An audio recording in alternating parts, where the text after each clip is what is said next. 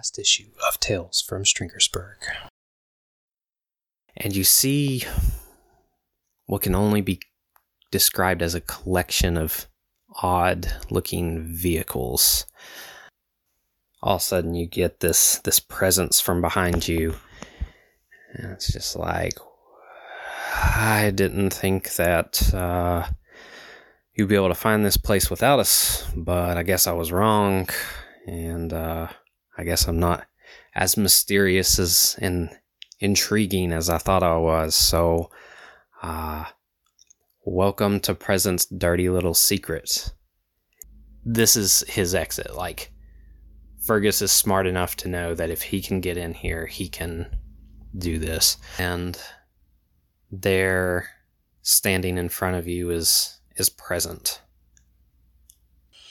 No one ever told me how to be in the world. I had to figure it out in miniature by myself. That's why everything had to be a show, a play, a performance. I couldn't stand the. You ought to know this. Why don't you know this about me? You say you know everything. You cannot stay here. But also, I will not send you home. You are exiled. And you're in this white nothingness, this void. You're not sure at first. It's a, it's a shape, and it'll just it'll blink in and blink out just real quick and it's it, it, sometimes it's super far away from you and sometimes it's it's fairly close and once you catch this this shape that flickers in and out and it's a it's a person it's um it's a brown haired person maybe maybe female but you see this gray blob. It's kind of this amorphous shape. Just just your heel and you just feel this awful searing pain. You feel some of your form just pulled away wasteland this this desiccated landscape of of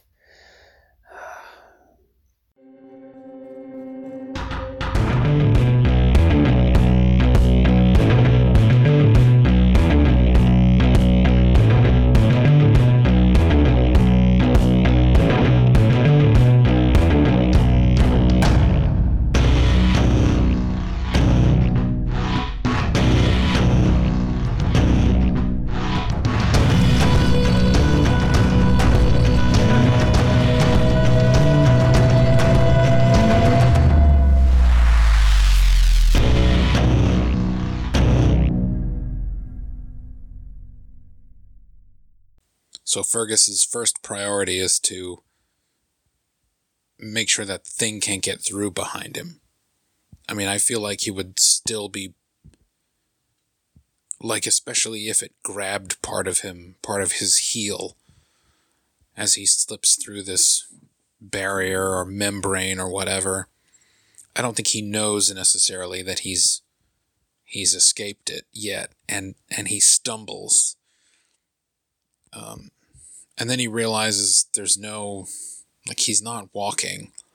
So he's just, there's no need for him to stumble. He just sort of instinctively did it or fell back into that pattern, but he just soars forward a little ways before he realizes he's okay. He spins around and inspects whatever is behind him to make sure there's no crack or something that it might be coming through. Um, then he's going to look at himself check himself for injuries. He has no particular, I mean, he has even less knowledge of what his spirit body is and how it works, his energy body, than he did about his physical body when he had one. So he has no idea what sort of injury he may have now. So he's checking himself over very carefully. And um, when he sees people up ahead in the distance, he very carefully probes with his mind to hear what thoughts he might overhear. He's um he's probably going to like skirt the edge of whatever this community or settlement or whatever is. Like he's gonna. Okay, if he's confident that the horrible thing is not coming in after him,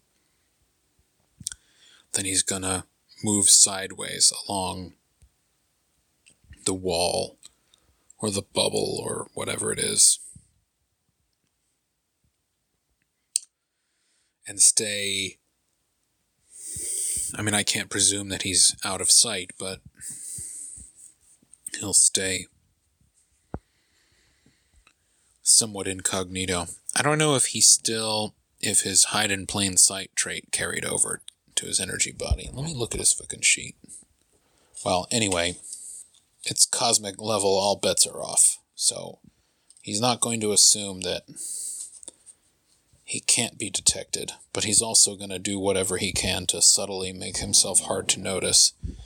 He doesn't know who any of these characters are or what they want or anything like that, but he certainly would rather take his chances with them than with the bad thing. You've pushed your way into this this area and kind of taken all this in at a glance. And you look back and the space behind you has been sealed up as if you never came through. This doesn't have the same blue sky that uh, present had. This has more of a grayish hue to it, a little smoggy, a little dirty. You actually have to kind of focus to possibly feel something through, but you again feel one of those, and it shakes a little bit, and you get the the sense that this entity is banging against the outside of this space. And you look down at your your leg and your foot is actually gone. Uh, you see like this kind of uh, psychic energy spilling out a little bit, and you feel a little worse for wear, but there's no terrible pain or anything. You don't know if it's gonna Actually, you look at it for for a minute and you just get the sense of I don't know uh, uncomfortableness to a certain extent, and almost as an act of will, your your foot regrows and kind of confirms something that you'd been contemplating before about this just kind of being a uh, psychic manifestation. Uh, you do feel you feel a bit drained. You feel like a, a bit of your um, energy, vitality, uh, however you want to put it, was was taken away. You don't know if it's if it's permanent or, or not. But you're you're scanning your surroundings and this is what I had you roll for. And everyone I had Flocky roll, he he got the lowly number of 19. And this was kind of a combination roll of uh, combination roll of notice and your telepathy and uh, all these other figures all these figures in the distance are, are too far for you to pick up on. And you almost miss this one presence. It's minuscule, microscopic almost. That at first you you kind of scan over and then and then you realize that it's it's something it's a it's a fairly complex mind. It's it's it reminds you of a of a person's and everything, and you grasp onto it. Uh, once you actually notice it, it's not hard to it's hard to get a hold of. Uh, just noticing it was the problem, and only because you rolled so high did you notice it. And you find out that it's a uh, pretty standard humanoid, pretty standard human. Uh, just some guy, really, that has the ability to uh, shrink super duper small. And he happened to be in the right place at the right time. And I was trying to uh, surveil you, he was trying to keep an eye on you. He is a future soldier, which kind of cements cements where you are, that you're in Future's realm and Majesty Future. And that this person's been here for, for quite a while. But this guy's name is Evolus Shrouder. And like I said before, he's he's been in Majesty Futures service for a while, a uh, few decades, and they're uh, pretty committed to the cause. Um, you get kind of a similar thing to present, but it's a bit more the rhetoric that future has, at least to this individual, uh, posed is a bit more entropy, a bit more everything comes to an inevitable end, uh, everything ages, you know, everything will eventually be dust, but it's the future that shapes that you know always kind of but there's also like a bit of hope like even though it's entropy it's like why can't why can't things be why can't the future be be hopeful or positive but it's also kind of thrown in with this weird juxtaposition of you know the the the bleakness of inevitable end at the point of at the end of all things. So what's the point of it? Like it's this weird contradictory speech um, or or not speech but ideology that is thrown out to the the the masses of uh, futures realm so you can tell me how how Fergus uh, kind of feels about all that and what you're going to do with this individual. Um, and yeah, as you're looking around and, and kind of scanning after uh, taking care of this individual, and you can cause them to to shrink or grow or whatever with your mind control. Like uh, like I said, it's it's not hard to control them once you you notice that they were there just had very high stealth stealth abilities. But you notice off in the distance that you didn't really see before because you were kind of scanning, but now that you have time, you're looking and right in the center of this derelict future city of of buildings. Derelict is not the right word, but you get the the kind of worn out uh, cyber cyberpunk Blade Runner kind of feel um, that I guess I'm I'm trying to paint with words. Um, you know, maybe a little Warhammer 40k, like these just crazy. Um, you know, it's it, it feels futury, but it feels almost run down. I know I'm being repetitive, but I'm trying to make sure that I get the you know the the painting of this realm correct, uh, or or across to you and to everyone else. But sitting at the the center of this is it's not a building. It's a maybe it's a pillar um, maybe it's some type of monument. You're not you're not quite sure, but at the top of it, standing above everything, looks like a throne, a seat, something. And at first you think maybe it's a statue that's up there, but you just, once you really see it, you know that it's not. But it's an individual, large and tarnished with some type of bronze or gold or brass type type metal.